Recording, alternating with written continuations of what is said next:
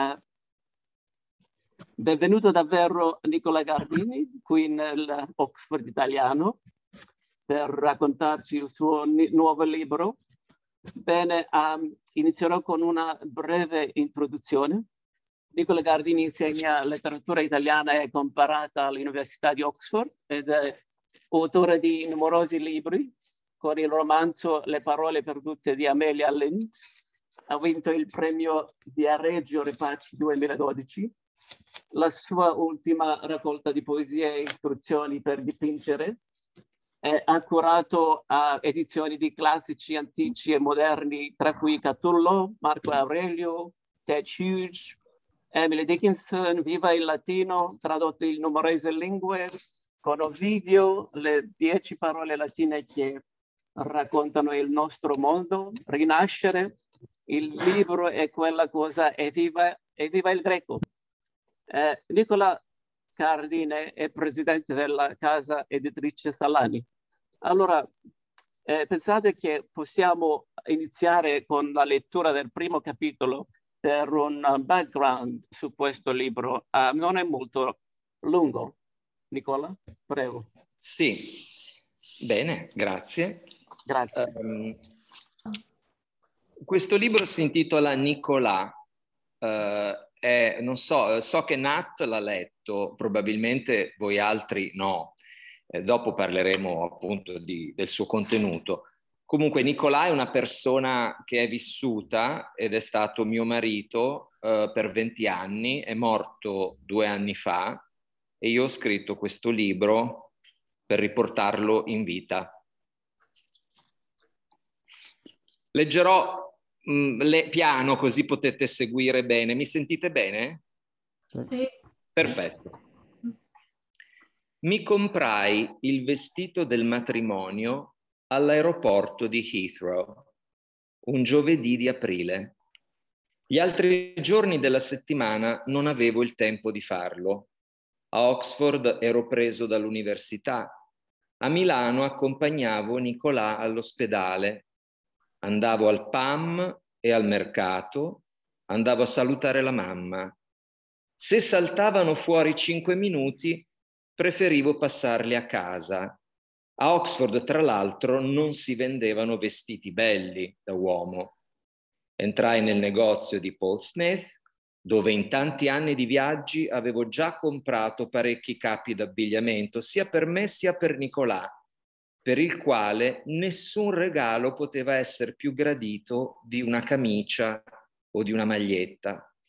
E subito mi caddero gli occhi su un vestito color sabbia, leggero, estivo. Lo provai, pagai e uscii contento i pantaloni al solito andavano accorciati di un bel pezzo. La giacca sarebbe stata perfetta se le maniche non mi avessero coperto mezza mano. Avrei chiesto alla mamma di portare il vestito dal suo Gioacchino, che secondo lei a Milano era il migliore a rifare asole e orli. Notai che avevo perso una taglia. Avevo messo su 10 kg nell'ultimo anno Ero sempre stato soggetto a fluttuazioni di peso fin da giovane. A 82 kg però non ero mai arrivato come nell'inverno del 2018, record che mantenni per un paio di settimane. Ora ero a 77. Quando incontrai Nicolà nel 2001 ne pesavo 70. Quella taglia in meno era un bel incoraggiamento a perseverare. Al matrimonio mancava un mese. Ero intenzionato a scendere a 75. Dovevo semplicemente limitare ogni pasto a un piatto unico ed eliminare pane, dolci e alcolici. Ci ero già riuscito altre volte.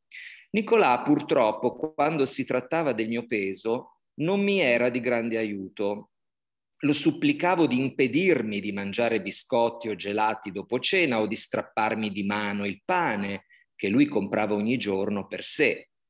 Basta che mangi più lentamente, mon cœur, mi diceva, se mangi più lentamente ti sazi prima e così dimagrisci.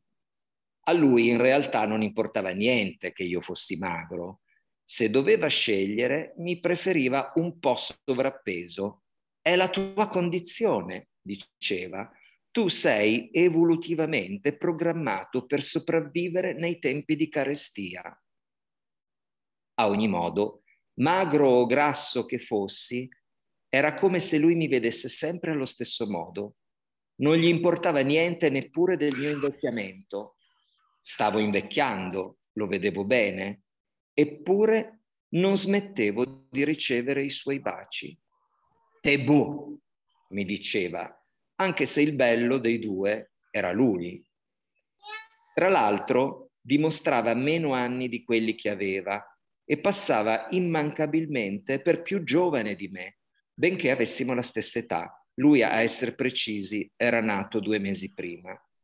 Quando a causa dei chili presi certi pantaloni non mi andavano più o una camicia mi budinava, un suo calco da budinè, cioè mi stava ridicolmente attillata, rendendomi simile a un insaccato, sorrideva comprensivo, non senza compiacimento. Lui era sottile, perfino esile, dieci chili almeno più leggero di me. Pietro no, quello non si Teresa, scusa, silenzia, grazie. Lui era sottile, perfino esile, dieci chili almeno più leggero di me, nonostante fosse più alto e mangiasse molto di più e non considerasse completo un pasto senza dessert. Con il pollice e il medio riuscivo a stringere quasi interamente la sua caviglia. Certe volte mi sembrava che potessi tenerlo tutto quanto in una mano.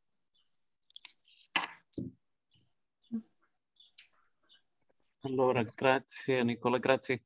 Vorrei chiedere, ehm, le piacerebbe parlare eh, del processo di scrittura di questo libro? Sì, certo. Questo libro eh, è nato, eh, l'idea del libro è nata dieci giorni dopo che Nicolà morì.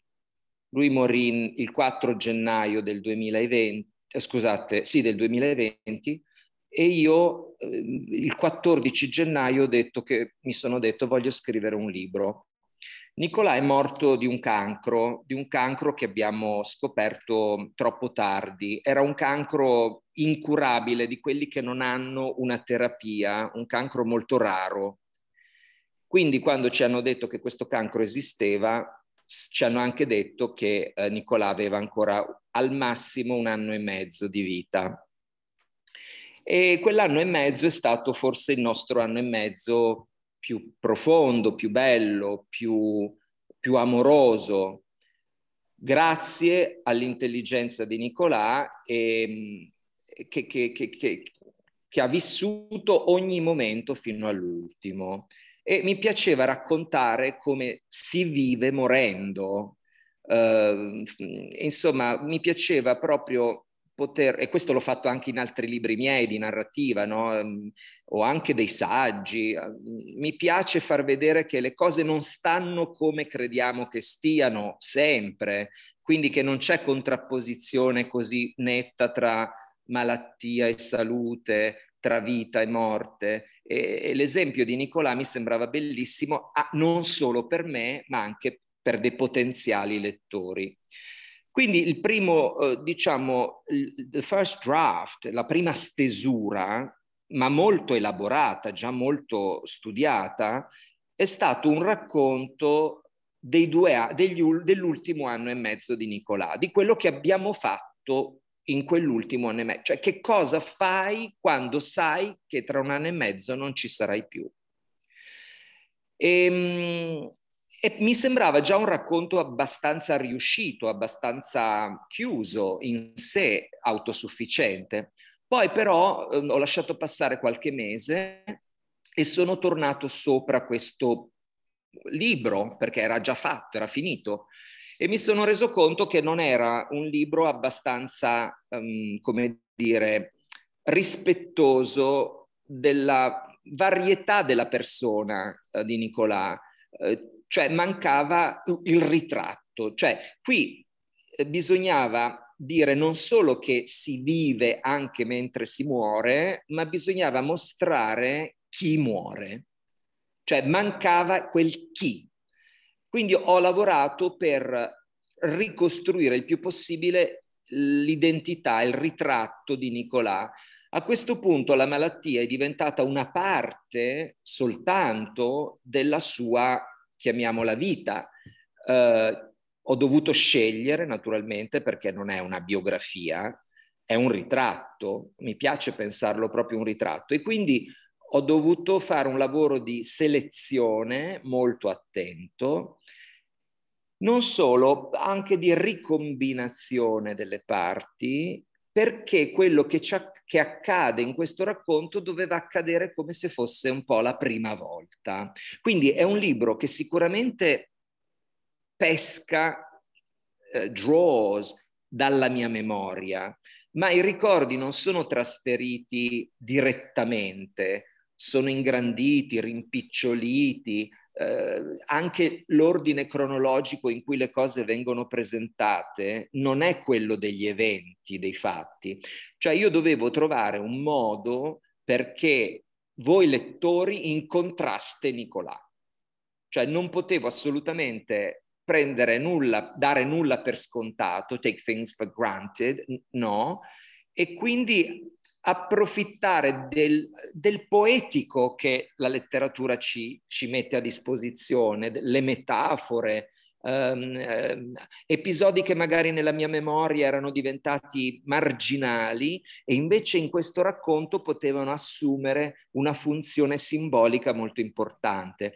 Quindi è stata una scrittura a strati, ho continuato a leggere, rileggere, leggere, per la prima volta ho sentito una responsabilità enorme rispetto al tema del libro, che era appunto la vita di un altro uomo, di un'altra persona.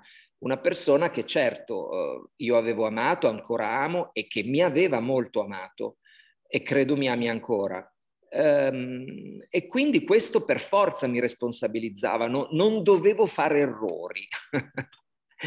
è, è, molto difficile ovviamente non, non, fare errori, chissà quanti se ne fanno, non so cosa direbbe Nicolà se leggesse questo libro, però ecco diciamo ho, ho agito con la voglia e con l'entusiasmo, con molta energia eh, di fare qualche cosa di giusto e di bello, il più possibile, anche se si sa da subito che Nicolà morirà. Sì, um, um, eh, sulla questione di amore, eh, leggendo questo libro mi ho ricordato eh, John Berger eh, disse che penso che i morti siano con noi. Ehm, nel eh, libro um, lei ha scritto quando c'era Nicolas ero molto più vivo naturalmente, la sua morte è stata pure una mia morte, la sua morte, però non è stata una morte completa né per lui né per me perché io lo amo ancora, non ha finita. Io non dirò mai se finì. Mm. Eh, non ho potuto capire questa idea che, che voglio John Birch dire con questo i morti siano con noi. Ma io credo che questa frase voglia dire i morti eh, stanno con noi perché li ricordiamo, però nel caso mio eh, e, e nel caso di questo libro, io non ho voluto raccontare in effetti come sto io, questo non è un libro sul, mia, sul, mio grief, non è un libro sul mio dolore, non è un okay. libro no, it's not a mourning book. I'm not processing my mourning. Non è un libro sull'elaborazione del lutto, come si dice in italiano. È un libro che vuole ridare la presenza all'assente. E, ehm, e allora i morti dove stanno quando, ci, quando, quando, quando sono morti? E un pochino stanno nella memoria, ma in realtà stanno veramente in quello che hanno fatto di noi, perché tutti ci trasformiamo a vicenda. Io trasformo te, tu trasformi me, in, in varie misure, naturalmente, Sì, sì. secondo l'intensità del rapporto, ma soprattutto due persone che si amano moltissimo, uh, sono due persone che continuamente trasformano l'una l'altra. E quindi adesso che Nicolà non c'è più, io per forza mi ritrovo anche a rappresentare lui, perché io sono ormai quello che lui mi ha fatto diventare. Quindi non è soltanto ricordare volontariamente o, o involontariamente, io sicuramente adesso sono anche lui. Mm. Sì. Allora, um, eh, la copertina, um, spesso la copertina del libro ci racconta qualcosa del libro. Qual è la storia dietro la copertina? Sì, eh, magari la faccio vedere. Sì. Ecco, questo è uh, il disegno di un ornitologo uh, di Oxford d'età vittoriana. Uh, quando mh, il libro era ancora, io stavo ancora revisionando per la milionesima volta il testo, però la casa editrice cominciava a organizzare il lancio, quindi bisognava scegliere la copertina, il titolo, il titolo non era Nicolà all'inizio, Um, e quando mi hanno fatto vedere questa copertina ho pensato, li ho, li ho, veramente molto amati perché è come se mi avessero, non so, co- come se mi conoscessero bene. Questa copertina rende molto bene lo spirito del libro, cioè di quello che io stavo facendo del libro. Cioè abbiamo un uccellino sospeso su un rametto, on a twig, su una frasca, pronto a spiccare il volo oppure semplicemente sporto a osservare qualcosa, comunque in una posizione instabile, leggera ma um, passeggera. Um, ecco, io volevo che i miei capitoli fossero così, volevo che ogni capitolo desse questa idea di uh, vacillamento, perché ogni capitolo poi dovesse essere nuovo rispetto a quello che precedeva. Cioè volevo una continuità però non prevedibile, come quest'uccellino che non si sa bene dove andrà a posarsi tra un momento o da dove si è posato venendo chissà da dove. Quindi era questa in-betweenness, no? Questo, uh, questa liminalità che mi piaceva de- de- dell'uccellino. Poi io tra l'altro sono dipingo anch'io, e, e ho dipinto moltissimi uccelli. Um, se voi andate su www.nicolagardini.org c'è una parte che si chiama um, che cos'è? Ah, quella è la copertina, sì. Um, um, si vedono alcuni degli uccelli che ho dipinto anch'io, ecco, um, e quindi sta anche nel gusto. Poi anche nel libro si parla di due o tre, insomma, uccelli anche molto simbolici. Uh, quindi questa è la storia di questa copertina.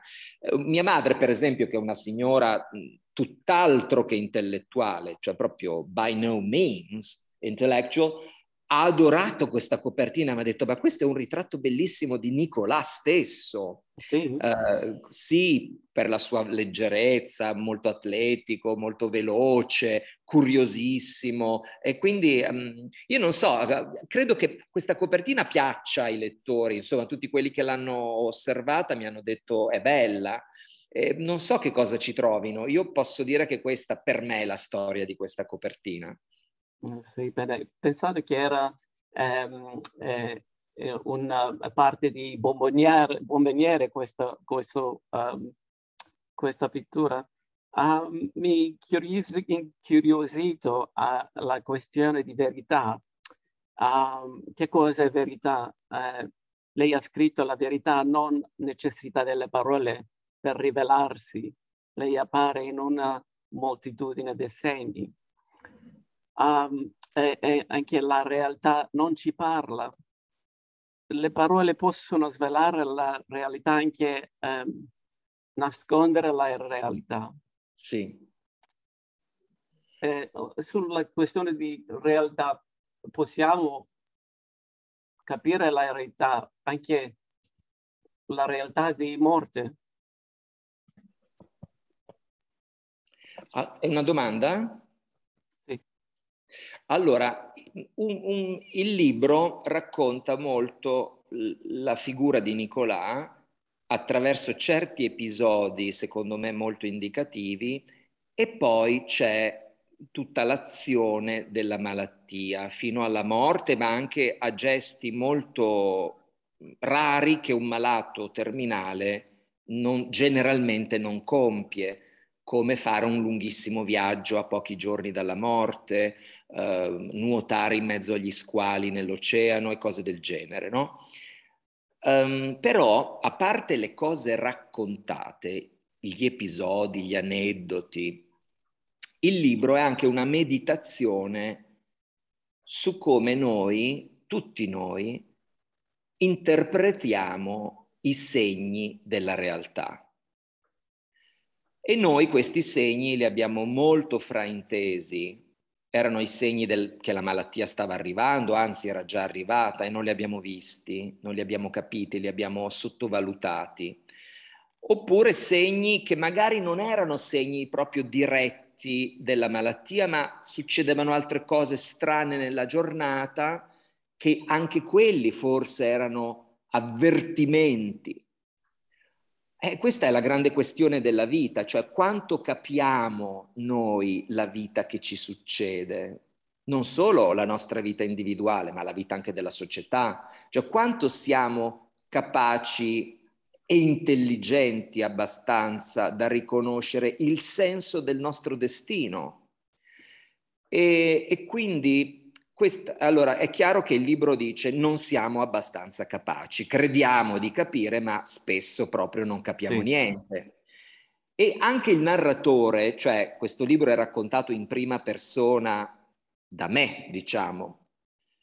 Il narratore questa lezione l'ha imparata, cioè il narratore rinuncia ad avere un compito onniscienza, o di onniscienza e anche il ritratto di Nicolà così ne è uscito molto più sfumato, molto meno nitido uh, nei contorni, perché comunque io mi dico, ma sì, so moltissime cose di quest'uomo e moltissime le sto capendo mentre scrivo, ma quante mi sfuggono, quante cose non riescono a entrare neppure nel radar della mia percezione, neanche quando più mi ci metto d'impegno. Ecco, allora questo libro, che è un elogio della vita, è un elogio della vita, un elogio dell'amore, è un elogio dei rapporti umani, però tiene anche conto di tutte quelle zone d'ombra, di buio profondo,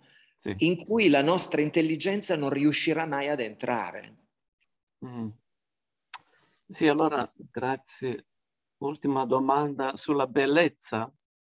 Uh, lei uh, ha scritto tanta bellezza, la sua morte non era nemmeno ipotizzabile, che la bellezza ci aiuta a dimenticare. C'è una bellezza nella morte. Sì, sì, c'è una bellezza nella morte. La morte di Nicolà è stata bellissima, bellissima, per questo l'ho voluta raccontare. E, ehm, questo ce lo insegnano già tanti poeti, eh? ce lo insegnano i poeti antichi, ce lo insegna Petrarca, che ha scritto cose bellissime sulla morte di Laura.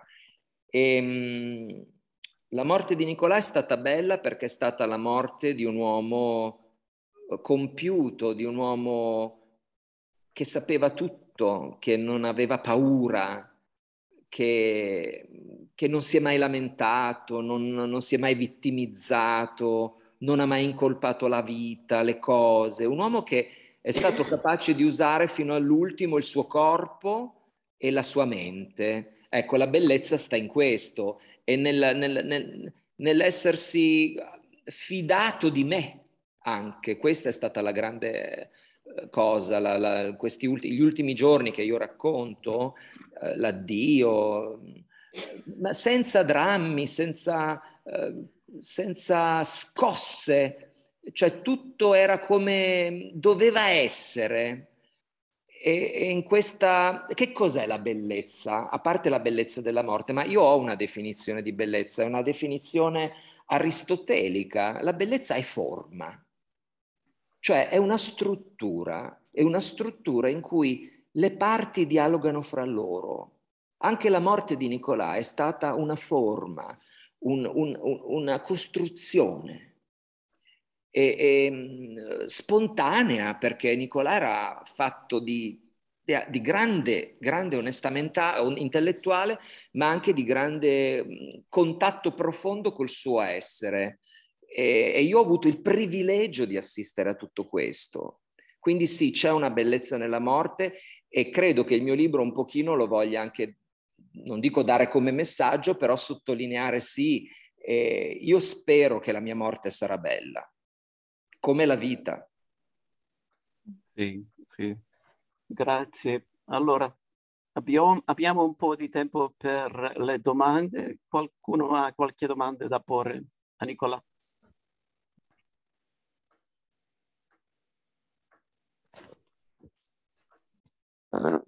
Cos'era il titolo originale che ha fatto?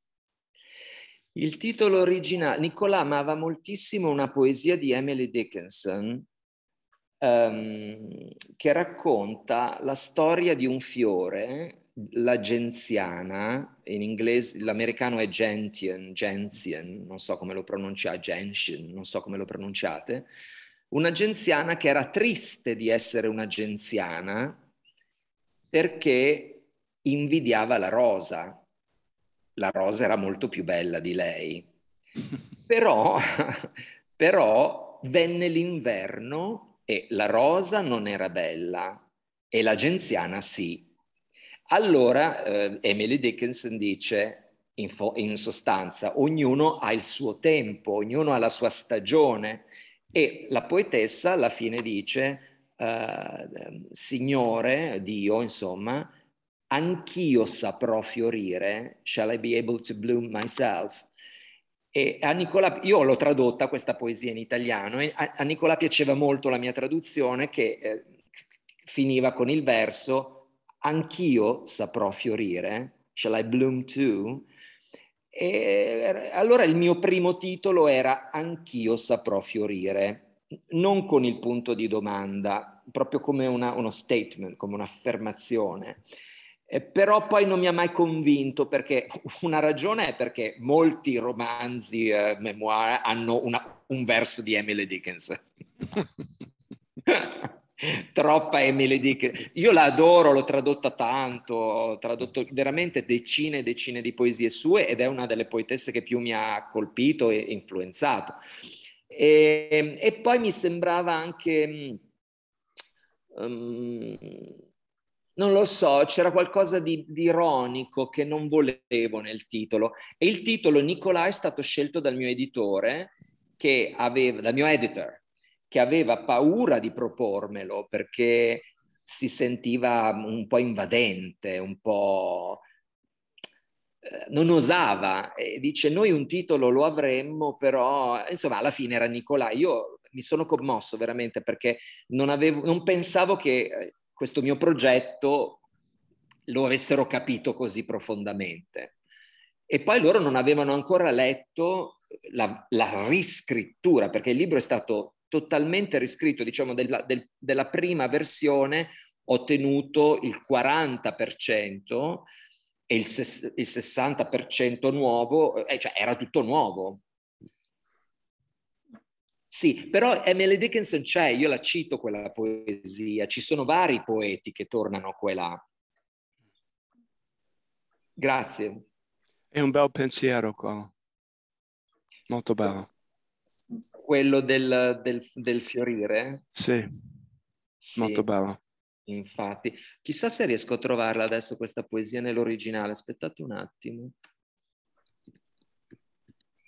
Uh, Dickens. Vediamo un attimo.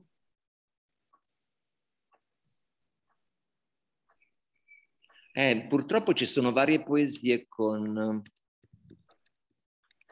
con... Ah sì, eccolo qua. Ve la leggo? Sì, sì. Mm, vabbè, scusate se ho l'accento anglo-italiano, dovrebbe, dovrebbe, le- dovrebbe leggerla un americano. God made a little gentian. It tried to be a rose and failed and all the summer laughed. But just before the snows, there arose a purple creature that ravished all the hill, and summer hid her forehead, and mockery was still. The frosts were her condition. The Tyrian would not come until the north invoke it. Creator, shall I bloom? Uh, the word Tyrian means red. You know, Tyros was a Phoenician city where they produced purple, the, the, the, red color, you know, which dyed so many dresses and clothes in antiquity. Um, so that's the poem. It's a beautiful poem. Wow, it is beautiful. Yeah, the frosts were her condition. Quindi questa genziana si era preoccupata per niente. Just wait till it gets really cold and you will be great. sì, questo guardi, riflette molto il carattere di Nicolà, che era un uomo, almeno eh, io ho capito scrivendo questo libro, e questo mi ha dato m- molti suggerimenti per la struttura, un uomo molto forward looking, just like this Gentian, che non sapeva in realtà che il futuro sarebbe stato bello, più bello. Quindi ci sono molti, anche molte riflessioni sul guardare avanti, guardare indietro, voler ricordare, voler dimenticare, insomma tutto quello che costruisce la nostra dimensione umana. Mm, sì. Grazie. C'è qualche motivo che ne, non hai fatto includere quel poema in questo libro? Perché è molto bello. No, la poesia, la, la poesia, poem, quella poesia è citata a un certo oh. punto. Sì, sì, ci- oh. ma, non, ma, non, più nel titolo. Ecco. Okay. Quindi è nel libro, ma non è nel titolo. Ok, mi, mi, mi, dispiace perché ho sentito parlare di questo incontro soltanto alcuni giorni fa e così ho letto soltanto due capitoli. Così, ok, uh, beh, grazie che ha preso il libro e spero che le piacerà. Uh... Da questo punto sì, mi piace molto e uh, dopo questo uh, sono molto contento di continuare di finire questo libro perché sembra una, una cosa bellissima. Grazie, grazie mille. Allora, eh, altre domande? Abbiamo soltanto tre minuti. Sì, sì ho, ho, una domanda. Eh, c'erano altre persone con voi e Nicholas in questo viaggio alla morte? Uh, allora, mia madre è stata molto vicina, molti amici, ma gli ultimi 15 giorni eravamo solo noi, solo ah. noi, solo noi in casa, in casa. Questa era la cosa importante. E, ehm, e questo ha reso tutto splendido, perfetto. Siamo stati insieme noi due e basta. Ah, sì, ok, grazie. Però c'è stato sicuramente di grande aiuto uh, la, la, vicinanza degli amici. Ne abbiamo mm. avuti molti, mo, molti si sono allontanati perché la malattia purtroppo fa paura um, a, per alcuni, insomma, però uh, sono stati due un anno e mezzo di grandi, grandi affetti, di grande vicinanza di molti. E poi abbiamo avuto una bravissima dottoressa, mm-hmm. Uh, ma questo è un po' insomma l'aspetto medico, però una dottoressa straordinaria che ci ha detto, ancora è diventata amica mia, è la dottoressa che si occupava del dolore, del physical pain e quindi eh, molto importante perché quando si ha una malattia così il dolore è molto, è molto forte. E questa dottoressa mi ha detto delle cose bellissime su Nicola, mi ha detto che non aveva mai incontrato una persona così capace di andare incontro alla morte. Um, e quindi, insomma, mi, vabbè, adesso non, non, c'è tempo, ma mi ha detto delle cose stupende. Grazie. Grazie. Allora, abbiamo un minuto eh, prima di salutarci. quale libro che la fa compagnia questi giorni, Nicola? Les Miserables di Victor Hugo. sono, sono, arrivato a pagina 1200. sono in pagina 500. allora, eh, grazie davvero per essere con noi questa sera. Grazie Nat, grazie a tutti quanti, salutatemi i vostri luoghi, la California, Londra, ovunque siate. Sì, grazie. E continuate a leggere le cose italiane. Sì, sì, eh, ci vediamo. Grazie mille. Arrivederci. Arrivederci. Arrivederci. Grazie. A Ciao, voi. ciao. Ciao ciao. Grazie, ciao. Ciao. Ciao a tutti.